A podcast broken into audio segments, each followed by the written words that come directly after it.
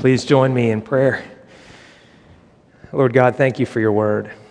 And of all the things that we will hear and experience this morning, I pray that we would not miss this important point that you are a trustworthy provider. Lord, I ask you to help me now as I preach and all of us as we hear. I ask it in the name of Jesus. Amen.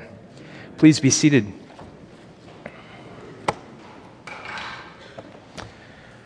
I read a book a number of years ago from Richard Foster, who's an author I really appreciate, called The Freedom of Simplicity. And in that book, he is, it's actually a very short book, um, but it's not simple to implement the ideas he has in there. One of his suggestions was uh, regarding materialism and our tendency to just provide for ourselves when we're in an affluent place. He said, when you find yourself with a want or a need, rather than just going out and buying the thing you want or need, Spend two weeks praying for it secretly first. And then if the Lord provides it, great. And if you still need it after two weeks and you don't have it, well, then go buy it. And he laid that out as a discipline for us because it does a couple of things. One, it, first of all, it, it checks our heart. Do we actually really need this thing or not? If I wait two weeks, I'll find out if I still really need it. And it gives an opportunity for God to be our provider. Now, I wish I had that habit personally in my life. I, I understand it in my head, but I don't have it personally in my life. In fact, I find it really um, appealing that the Amazon app has a buy now button instead of add to cart button. So inconvenient to have to add it to the cart and then purchase it. I want it right now. And I wonder about you. Are you similar in this society? Do you meet your needs quickly? Do you first exhaust your resources before you get to the place where you might consider God and ask Him? We are far more apt to pray when it's a true need than just a want. And in that regard, our sufferings, our shortcomings, our needs are actually really blessings because they point us to God. Oh, that we would get to a place where we would naturally turn to the Lord for everything. That's what I want to encourage us to think about today. But when we're in need, we look for favor. We look for grace in times of need, whether it's big or small. I mean, think about it. When you're in a, a tight spot and you really need some grace, you're looking for that grace and you go, ah, I can't catch a break today. We're trying to catch a break. We're looking for the favor or the grace, whatever it is. As small as a, a light turning green for you so you can make it to church on time, or a bigger thing like a connection with somebody who can provide a job when you're out of work. Small or big, we're looking for favor in times of need. And my point this morning is that in need we look for favor, and in God we always find it. Now, this morning we're going to look at Ruth chapter 2, which is on page 222 in your Pew Bible. And we're going to look at her story. And I'm going to share actually a little bit by way of testimony of how I've experienced God to be a provider in times of need. So, as you get to page 222, let me give a quick summary. This is our third sermon from the book of Ruth. The first one, we said that no road is too far for God's grace. Naomi gets all the way out in Moab and lost and just going in the wrong direction and then turns back. And then last week, Dan said that faith makes God our deciding factor. We decide where is God and let's go with God. And I wonder then, what do we do when we decide to go with God? Do we find him trustworthy? That's kind of the question I'm asking today. Is God trustworthy? And as we're in this Alpha course as a church, one of the questions that comes up is if God is you know, loving, if God is all powerful, why is there suffering in the world? The skeptic asks a question like that. The word if implies that God might not be trustworthy. Is God actually trustworthy? Is he a good provider? Now, in Ruth chapter 2, verse 2, she goes looking for favor. It says this Ruth the Moabite said to Naomi, her mother in law, let me go to the field and glean among the ears of grain after him in whose sight I shall find favor. Now, that's not a statement of faith, that's actually a strategy. I'm going to go look for fields, and I'm going to look for the one that has a foreman that actually is favorable to me. And the word favor there could mean grace. She's looking for favor or grace, undeserved kindness. That's what she's looking for. Where is a field that has a person that will allow me to glean after it? That's what she's thinking. And what we're going to find is both here and through all Scripture, there is a theme that God is a provider. He's a trustworthy provider. Go back a little bit to Genesis chapter 12. When God chooses a people for himself, he says to Abram, I want you to leave your father's house and your father's land and go to a land I will show you. And he becomes a sojourner and goes all the way to this promised land that God then later revealed to him. And he has to fully trust God. He doesn't have his father's protection anymore. He's not in his homeland. He's not a property owner. He's a sojourner. He's a foreigner. And God is asking him to trust. And he does. And he goes. And he eventually says that God provides. By Genesis 22, on the mount of the Lord it shall be provided. Abram finds God to be a good provider. So he's left his homeland, he's left his family, and he's left his father's gods to pursue faith in the one true God. It's just like Ruth's story. If you think about it, she's a sojourner as well. She's left her father's land, she's in a foreign land, and she's vulnerable. She's a widow, and she's in a very vulnerable spot. You know, in this four, simple four chapter book, her name is mentioned 12 times. Five of those times, it adds in Ruth the Moabite, because the author wants you to remember vulnerable, highly vulnerable. She's a foreigner. She's out of her element here, and she's simply trusting God. She took a huge risk that Yahweh, the Lord, would be her provider. And I wonder if you could think back to a time in your life when you were in a place where you had to really trust God to provide, whether it was by a choice you made or by circumstances that came upon you. And as I was reading through this and I was thinking about God being trustworthy in both big and small ways, I was immediately reminded of the year 2001. I was working as a youth pastor actually at Dan's childhood church. Dan was a ninth grader then in my youth group, I think, or maybe 10th grade. And um, we were at a prayer conference, and Heather heard this word You and Mike are going to England too. And we were praying about uh, helping send a friend of ours to an immersion experience at a church in Sheffield, England. And we heard that word. So Heather and I flew over to England to check this thing out with our friends Tom and Allison for a week. And um, we're you know, visiting and, and thinking about this. And I'm feeling like, yeah, this is the Lord. He's telling us to go. And he gave me a word that we're supposed to burn the bridge. We're not going back into the Episcopal Church. I didn't understand why at the point, at that point, but we were to quit our jobs, we were to burn the bridge, we were to go to England for three months, and it was going to cost us everything we had. So, you know, we, we literally sold all of our stuff. We asked people for help. We went there. And we're flying back from that visit. And on the plane, I'm going, yeah, this is God. He's in this. We're supposed to do this. He's calling us to go. And Heather is nervously counting on her fingers the calendar and she's going, looking real nervous. And it turns out she's late. We're going to be parents. Hannah's been conceived already, which added an element of risk, right?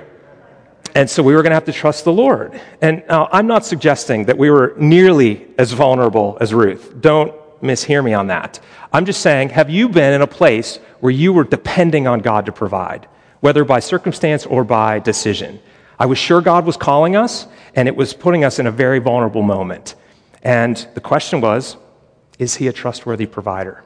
Is he going to meet our needs or not? And then, how is he going to meet our needs?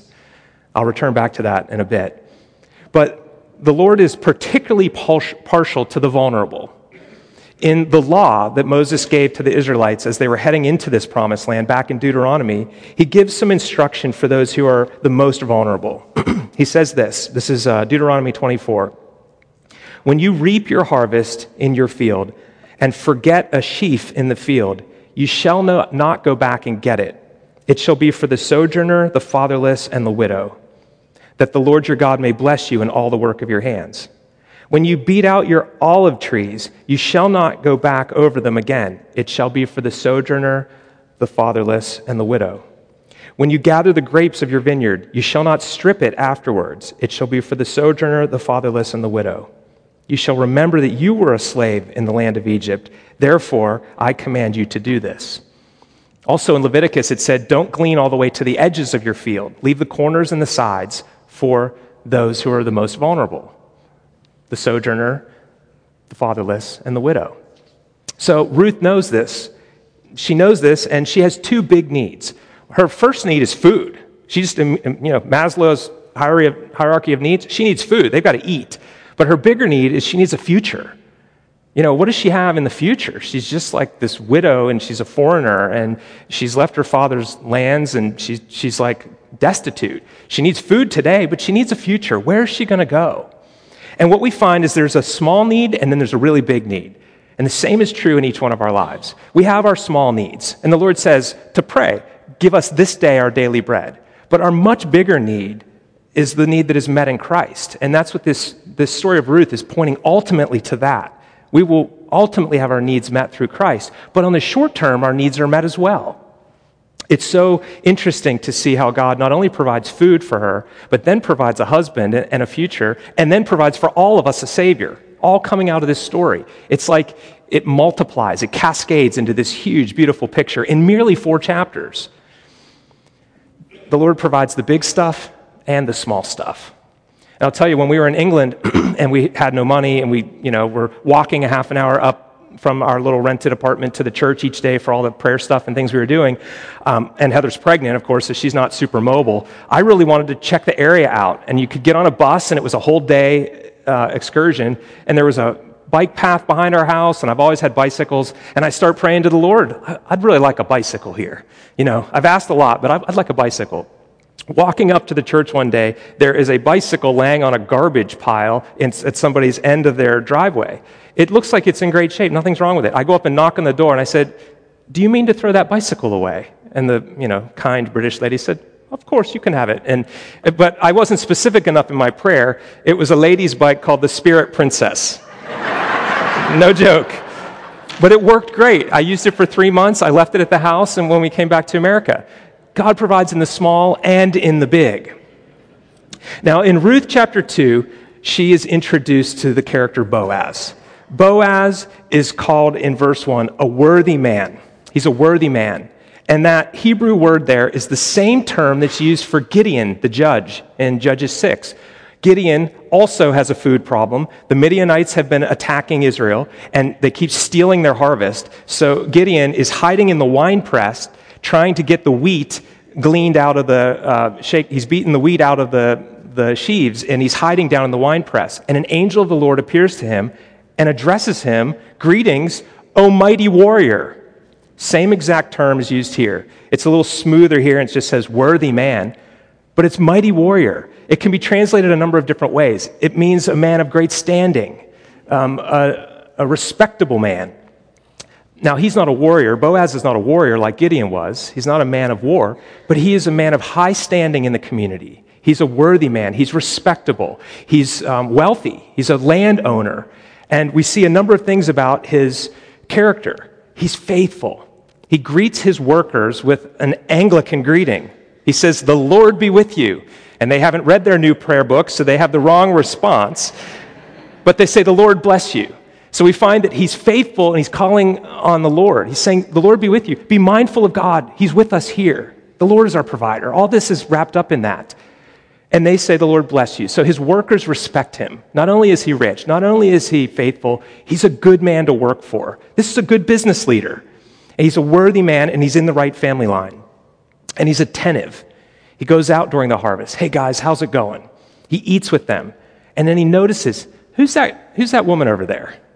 Now, I'm guessing at this time she's probably 25 ish. She's been married. She's lived in Moab 10 years before she became a widow if she married at 15 or 17, she's in her late 20s, mid to late 20s. And who's that, who's that woman that doesn't fit? She's, she's different. She's not like the others. And, and notices her. Now, Ruth is faithful to the Lord. And so she has abandoned the God of Moab. She's come to the God of Israel. She's caring for Naomi, her mother in law, and she's hardworking. She, the, the foreman says, oh, that's the woman that came back with Naomi. You know, you know the one. You've heard the story. That, that, that Moabite that came back, that's her. I don't know much about her, but she's been working all morning and she only took one short break. Hard worker. Now, let me tell you a really cool Bible fact. I probably should drop it out for the sake of time, but it's just too cool. I've got to tell you. In your Bible and my Bible, Judges comes and then Ruth. In the Hebrew scriptures, they're ordered differently. They go the law, the writings, and the prophets. So the book that's right before Ruth in the Hebrew Bible is Proverbs. And you know the last chapter of Proverbs, Proverbs 31, from Proverbs 31, 10, verse 10, down to the last, it's an acrostic using the entire um, Hebrew alphabet Aleph, Bet, Gimel, Dalet, Hey. It goes through all the letters, all the way down. And each verse of a poem describes a woman of excellent character. Guess what the word is for excellent? It's the same word for this worthy man, it's the same word for the mighty warrior Gideon. And so it ends by saying basically, a worthy wife who can find. You turn the page, and here's Ruth. If you're reading the Jewish Bible, what we've got here are two heroes of the faith. This is happening in the days of Judges when there's no king in Israel and everyone does what's right in his own eyes. Not everyone. That's a bit of hyperbole. We've got Ruth, who's the Moabite, coming in. We've got this guy Boaz, who's faithful. The Lord always preserves for himself a remnant. Remember that when you read the stats about the American church and its decline. The Lord always preserves a remnant. Everyone is doing what's right in their own eyes. Well, that's overstatement. Not this guy Boaz. He was serving the Lord.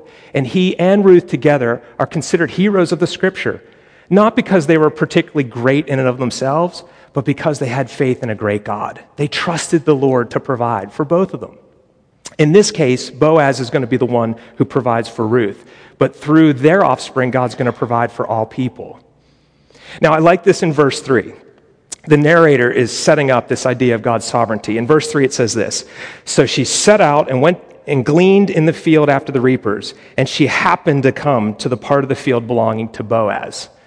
There's a weird Hebrewism, Hebraism, or however you say that word, of chance and happen. Her chance chanced, is literally what it says. Her luck got lucky, and she landed in this field. It's awkward enough that you go, wait, I don't believe in luck nor does the author. She happened to come into this field. There's no coincidences. God was driving this whole thing and providing and guiding. And she didn't, from her perspective, realize it at the time. You and I don't often realize what's happening at the time. God is always providing and He's always guiding in history. And so He's a trustworthy provider.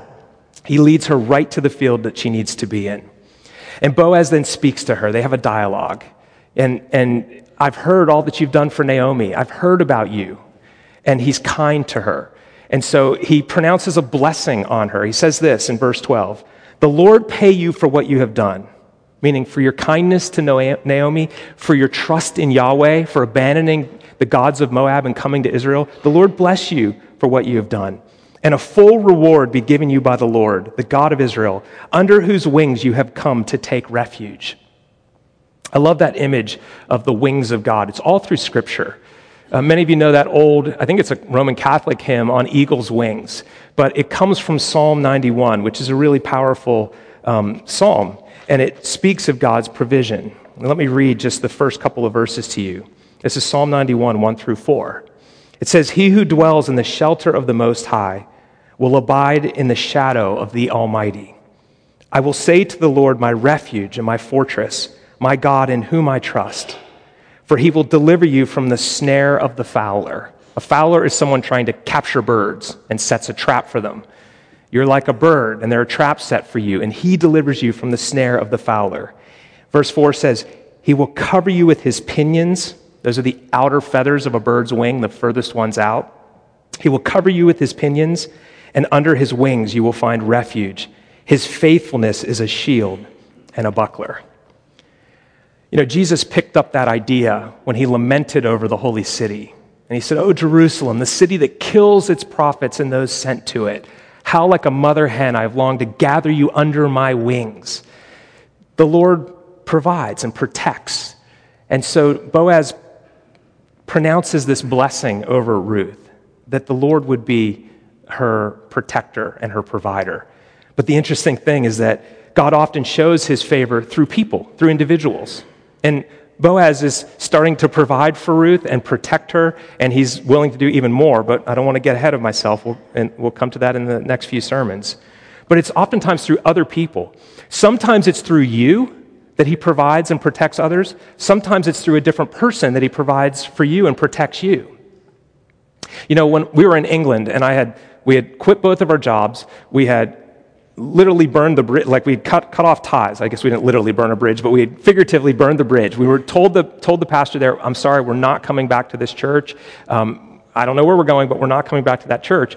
And then, of course, we have a baby coming. So there's a, there's a time, time bomb, you know? And we're like, uh oh. Um, we're seeking the Lord. We're asking for favor. Um, Lord, I know that you're in this. You've called us to this. What is the plan?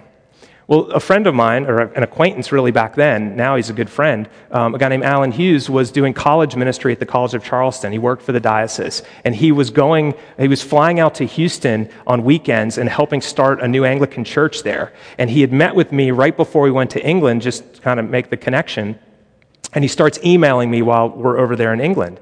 What turns out to be the plan is through Alan, I, the Lord provided for us. I came back, we delivered the baby. Hannah was one month old, and we moved to Houston to help start an Anglican church um, that's still there today. It's called Hope Point Church, and now their rector is actually the bishop of that whole area. That church was um, where we went right after there, and that church became the church that paid for us to go to seminary and sent us to seminary. It's where I discerned the call. Frankly, I'm here serving in this church because of how that whole connection worked. After seminary, Alan Hughes was the one that introduced me to John Schuler, my predecessor here, which is how I got to Grace Anglican Church. I had no idea any of that was in play when the Lord said, You and Mike are going to England too. I just knew I've got to trust him and obey him. He says, Give us this, we, we're told to pray, give us this day our daily bread. I would much rather have a storehouse of it and use it and know that there's more there. And the Lord doesn't want that. He wants you to trust Him today for today's needs. He says he wants to feed us out of his hand, not out of a storehouse. And so it's oftentimes through an individual. Sometimes you're the one being called to be the individual through whom God is providing, and sometimes it's through another person that God provides and protects you. So here's, here's some conclusion on this. Thank God for suffering and hard times because we pray better. We go to Him instinctively in the hard times. And let's try to go to Him in the good times as well and make that our habit. I want to encourage you to renounce independence in place of reliance. Forget independence, choose reliance. Get under the wings of the Lord and his protection, and be a channel of grace for others. Jesus said to consider the birds of the air. They neither sow nor reap nor gather into barns, but your Father feeds them, and you are way more valuable to him than those birds. It tells us that our Lord is trustworthy, He's a provider. In need, we look for favor, and in God, we always find it. Let's pray. Lord God, I thank you for the ways that you've shown us. Personally, I'm sure there are many stories in this room of your provision. I even thank you for the needs we bring to you today because I know you're a good provider. Lord, help us to trust you like Ruth did.